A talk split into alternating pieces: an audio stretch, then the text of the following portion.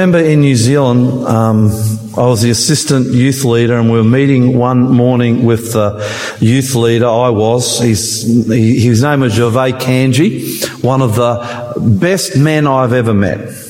Uh, I still love him to this day. And in our meeting, we were wondering what we could do to to bring about revival and to bring about uh, um, um, something special for the city of Auckland, which is a city, I guess, uh, maybe half the size of Sydney. I don't know, but it's still a big city. And we decided that we would run a great big youth evangelism program. So we hired a, a place that sat 3,000 people. Uh, this was going to be a citywide youth evangelism program. We took the pastors out for lunch because there's no better way to get a pastor on side than to feed him. And uh, we shared with them the vision, and then we got all the youth directors of the city, and we shared with them the vision. We booked uh, a very powerful Black American preacher. We also booked um, a, a very good singer, Geoff Bullock. I think we sing some of his songs here sometimes. And he was going to come across on opening night and, and, and do a little bit of a concert, and then we'd get straight into the preaching. Well, we're a bit nervous, but we advertised. We put it through the churches. We encouraged our youth, bring your friends, and we turned up on the first night. There was probably 4,000 people trying to cram into a 3,000 seat venue. Hallelujah. It's one of the best, Holy Spirit was there. It's one of the best youth evangelism programs I've ever been involved with. At the conclusion of the program, I was trying to remember the story, but I think we baptized at the conclusion of the program over 200 young people who gave their hearts to Jesus. It was one of Auckland's great days, one of the great victories for Jesus in that city. A couple of years later, I went after the youth leaders in the city to find out what had happened. And the story wasn't quite as stirring. Because of those 200 young people that had given their hearts to Jesus, that had caught a fire listening to the preacher, listening to the word, listening to the stories of Jesus, of those 200, only a small handful were left. What happened? Have you ever been, who's been to an Adventist camp meeting here? Or a revival? Keep your hands up. I want to see. Or a revival, big youth revival or a church revival and come away feeling red hot. Have you, have you done that? And you come away and you're listening to the, you know, especially when we, I guess I have a special um, love of these powerful black American preachers. And the next year or two, you're going to see some at New Hope because the pastor likes them. And I've got a few preachers over there in America who I know uh, that we're going to bring in. Hallelujah, amen. That they stir you up. You listen to them; they're so full of fire. You want to follow God, and you leave these revivals. And I don't know whether you ever experienced this. You're at a camp meeting, a revival. Doesn't matter where you are, and you've been deeply, richly, spiritually blessed. And you go, "Oh, I am going to follow God. I really am going to do it this time." Have you done that? I really, really am. Yeah, look, if you look at my history, Lord, it's not good, it's checkered, it's up and down, on the mountain, down the valley, but this time I'm going to follow you. And you go out determined you're going to follow the Lord. Have you had that experience? Well, after a week, the fire's burning not quite as hot. Well, you're still trying to read your Bible, but it's not quite as interesting as it was when you were listening to the preacher preach. And you're trying to pray, but you find your mind wandering. And within two or three weeks, the light, the burning flame that had been lit in your heart, and I've experienced this, has almost gone out and it's just a tiny little flicker. How many of you have experienced that? I don't want to put your hand up and say, how many of you experienced it now? But let me talk to you for a moment. New Hope Church, which you belong to, we are not involved in a sprint. God set this church up, and now we've got to go through to the second coming. Amen? And we can't afford, as God's people, to be up on the mountain one day and down in the valleys without the Lord, not being able to see Him, with our light barely flickering the next. This, what I call almost schizophrenic Christianity, is damaging us. Am I right? Yes. I'm not talking about what it's doing to those we should be reaching. I'm talking about us personally. It's damaging us. And every time you have a high experience with Jesus and you're on fire, and then within a week or two, you, the fire's gone out and you're back into the mundane of life and you're just struggling barely to hold, it's damaging you. Am I right? It is damaging people so much that they are losing their faith. And I talk on Facebook to a number of my friends who are ex Seventh day Adventists. And one of the things that they come back to me uh, so strongly with is, yes, I've had high experience. I had one guy say, yeah, I've had some high experience. He's an atheist. He's advancing atheism. He's got a site that advances atheism and evolution. A friend of mine, he says, yes, I've had some high experiences with God, but they were all in my head. Well, how do you know they're in my head? Because within a week or two after having that experience with God, I've forgotten it. The light's gone out. It wasn't real. It was all in my imagination. It was the power of the preacher or the power of the music or the power of the collective experience that stirred me up. But when I got away by myself and I was alone again, there is no God. He has no impact on my life. He doesn't exist. I'm an atheist. I'm an evolutionist now and I'm going to expose Adventism and Christianity for the fraud it is. And maybe some of you are on that road today. If you are, I would plead with you to listen to this message and give God one more go. How do we get consistency out of our walk with Jesus? How do we stay hot and not lukewarm or cold? I'm going to give you six short points. And I guarantee you this, that if you incorporate these six short points into your life, you will get a consistent, hot walk with Christ. You want to do it? Let's have a look. If you've got your Bibles, I invite you to open to Acts chapter 26. I'm going to read verse 12 through to 18. The first point is this. If you want to stay hot with God, you need to heed the call of the Holy Spirit. Now I'm going to say it again. If you want to stay hot with God, heed, listen to the call of the Holy Spirit. Now the Holy Spirit calls us in different ways. Let me give you two short biblical examples. The first one is Paul the Apostle.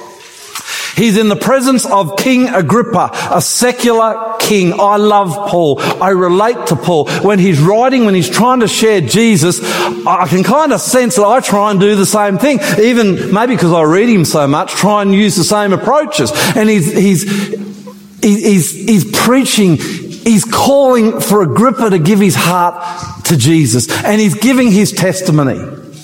And this is what happened to Paul, and this is how the Holy Spirit called Paul. Listen to this. One day, says Paul, I was on such a mission to Damascus, armed with the authority and commission of the leading priest to go and kill the believers of Christ. Paul was an enemy early on of the believers, and here he is persecuting them. About noon, your majesty, King Agrippa, as I was on the road, you see the Holy Spirit's calling Paul.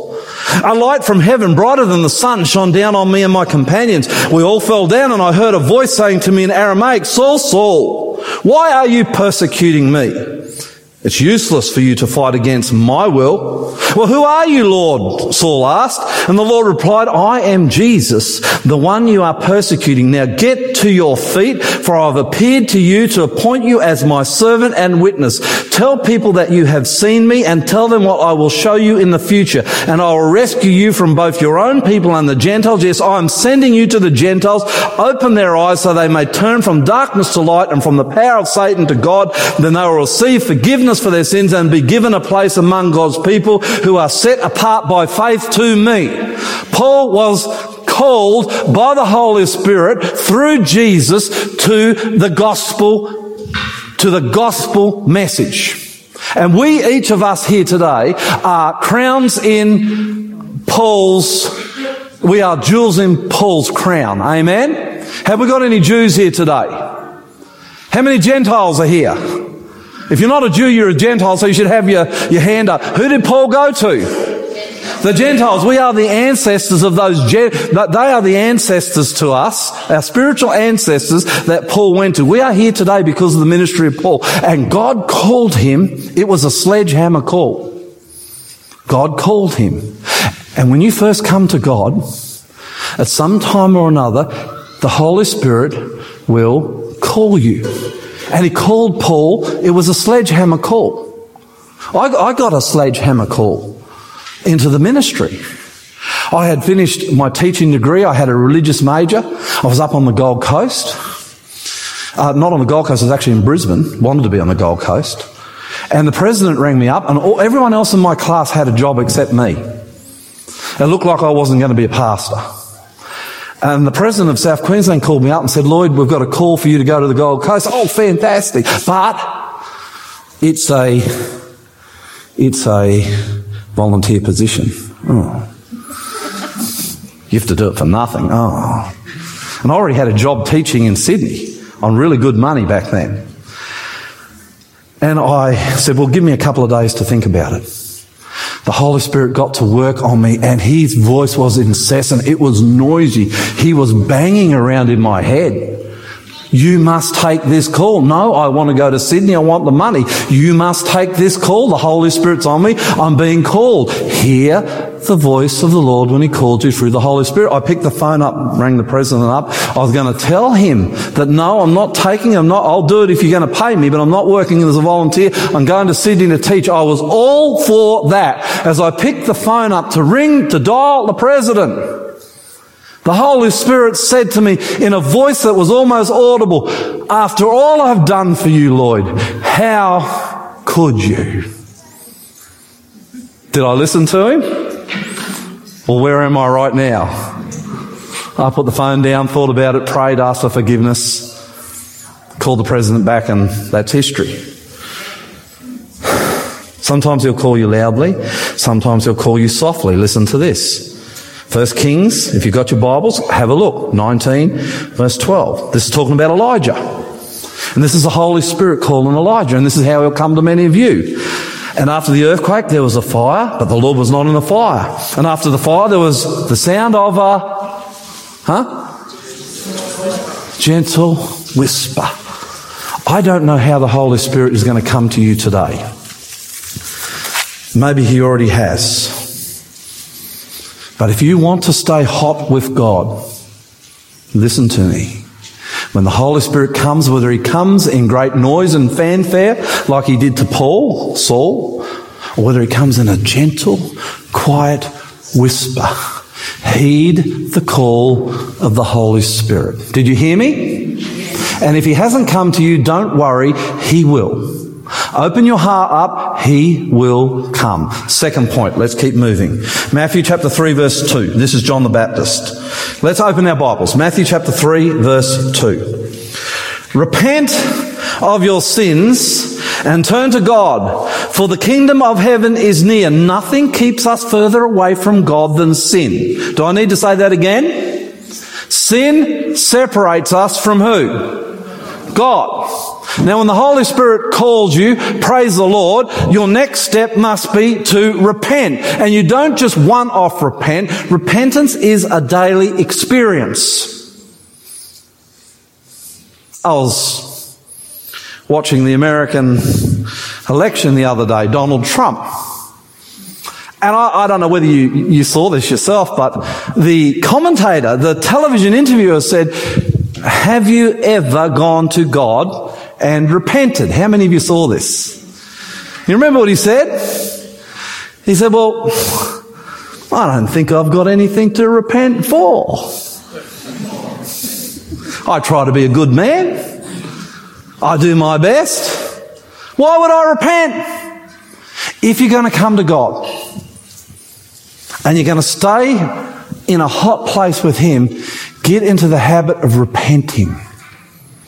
I've got into the habit of it. I ask the Lord to forgive me for the sins that I know and I'll go through them with him and I say, Lord, I repent, cover me in your blood and give me the strength and the courage and the wisdom to overcome. So I've heeded the call of the Holy Spirit and now I have repented. I also ask the Lord to forgive me for the things I do that I don't know are wrong because I'm on a, a journey with God, right? So I'm asking you today two things firstly. Have you heeded the call of the Holy Spirit? And number two, are you into daily repentance? Ask yourself, how long since I've been on my knees and repented? How long since I've been genuinely sorrowful for the things I've done wrong? And here's the deal. If you don't, if you're like Donald Trump and you don't feel very repentant, that's okay. Ask the Lord to soften your heart so that you can see your sin so that you can then go and repent. Do you get what I'm saying? If you're sitting in this church or watching this on television and you think there's no need to repent, then go to the Lord and say, soften my heart and help me to see me myself for what I am. And when you do that, then you'll repent. So heed the call of the Holy Spirit and repent and get in the practice of repenting. Are you hearing me? Do it every day. Do you hear me? Search your life for the things that you need to repent to the Lord for. It's a positive, healthy experience with God. And when you find them, repent. Because we want to be a church that's hot for God. We're in a marathon, not a sprint, and we want people who are on fire for Jesus in this church. You are soldiers getting ready for battle. Third thing, I think this is the most important thing I'll say today. Matthew chapter 3 verse 11, John the Baptist. He said, I baptize you with water. Those who repent of their sins, he says, I baptize with water those who repent of their sins and turn to God. But someone is coming who's greater than I. So much greater than I, uh, so much greater that I'm not worthy even to be his slave and carry his sandals. He will baptize you with the Holy Spirit and with fire.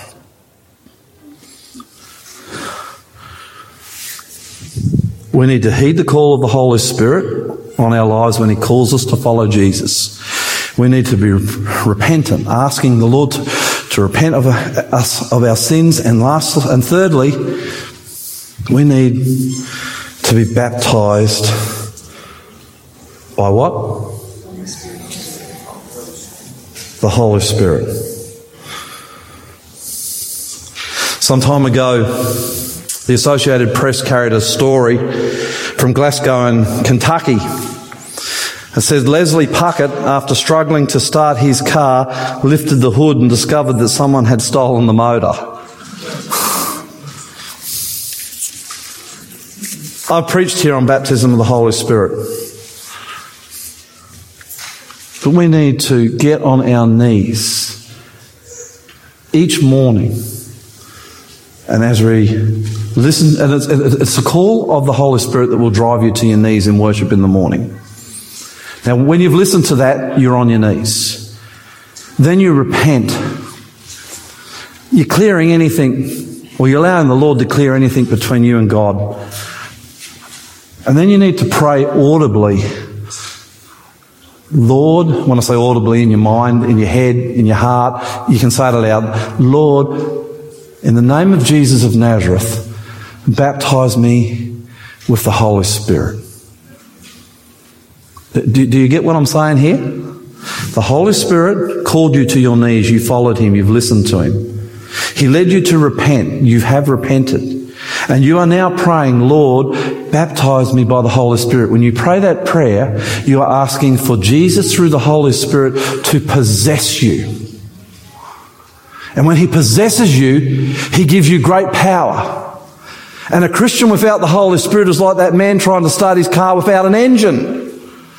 The Holy Spirit is the engine. And when you get possessed of Him, everything changes in your life. It is baptism of the Holy Spirit or possession of Him that causes me to reach into my pockets and to give offerings. You know, I have spent a lifetime. Oh, do you notice that I don't really make great calls for you to support the television ministry and stuff? Have you noticed that?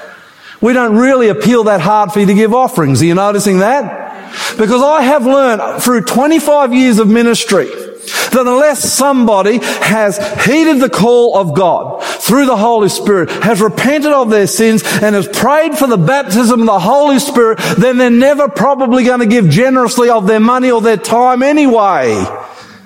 You know, Claire gets up the, the front for yes, we care. Hallelujah for yes, we care. And, and where are you, Claire?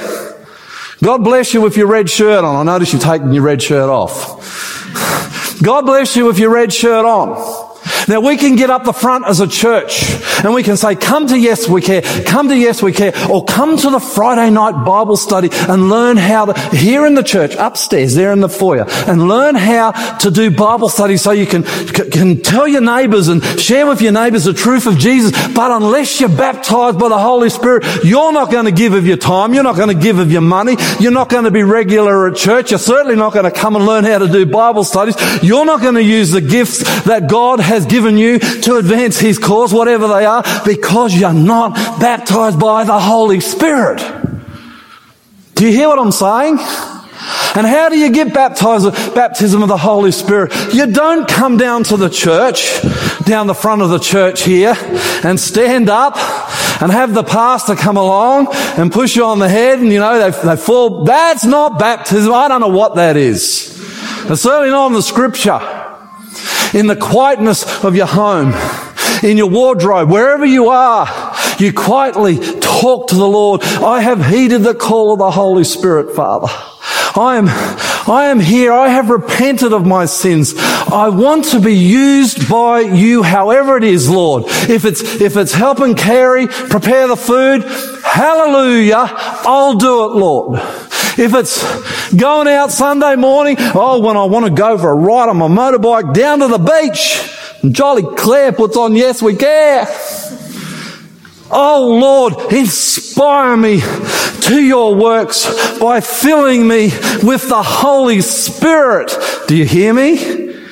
Do you hear me? Look, I'm laboring this. I'm running out of money. I'm running out of money. I'm running out of time. I'm running out of money too, Lizka, thank you.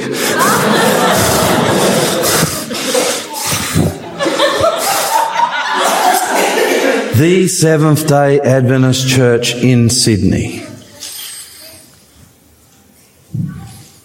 is never going to move until we have this experience.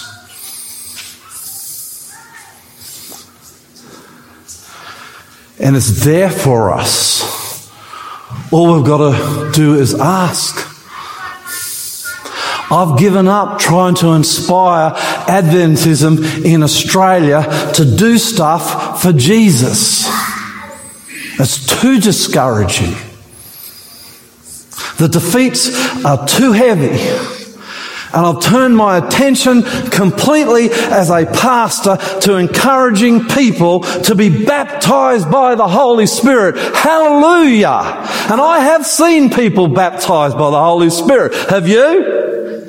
It's a powerful, powerful thing. You know, you see people coming into the church. Look, Andrew, we're going to have to blow this thing for TV. I know my time's done. That's all right. You see people coming to the church. Are you seeing it?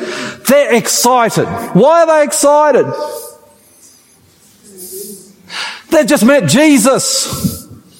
It's a thrilling thing to meet Jesus. They get into the font some people have baptized. They're jumping up and down with this true Pentecostal experience. Oh, it's a great, a grand thing. You baptize them, they come up beaming, and who can I share the Lord with? Who will listen to me? What can I do for His cause? They're baptized by the Holy Spirit. And what have we done to them as a church? They're their brother. This is all new to you. Stick with us, man. We'll put the fire out in you. We don't want to do that in this church. Amen? When people come into this church and they're excited for Jesus, we want to encourage their excitement. And we're not going to do that unless we ourselves are baptized by the Holy Spirit. One of the things I like about this church, New Hope, is people who come here are seeking for something deeper. They're looking for a change. They're looking for a different. Well, it's going to come if we individually allow the Holy Spirit to baptize us. And I promise, I give you my word in front of the Lord that I will pray for this experience every day in my heart if you'll do it in yours. And if the people, if the pastor, if the leaders are baptized in this church in the Holy Spirit, we're not going to be meeting in this hall for much longer because we won't fit in here. This nation, this city is desperate for people who are baptized by the Holy Spirit. Do you hear it? How many of you want that experience this morning? You can have it. Just ask for it. I want to give you a moment to ask for it right now. I'm at point three and I've got three to go. The next three are shorter than the first three. I want to give you a moment. Let's just stop. Lloyd, stop preaching. Let's all bow our heads. And if this is your prayer, just say, Lord, in the name of Jesus of Nazareth, baptize me with the Holy Spirit now. And He will do it. Believe. Let's bow our heads. Let's do it. You do it. You do it in your heart, and I'll do it in mine.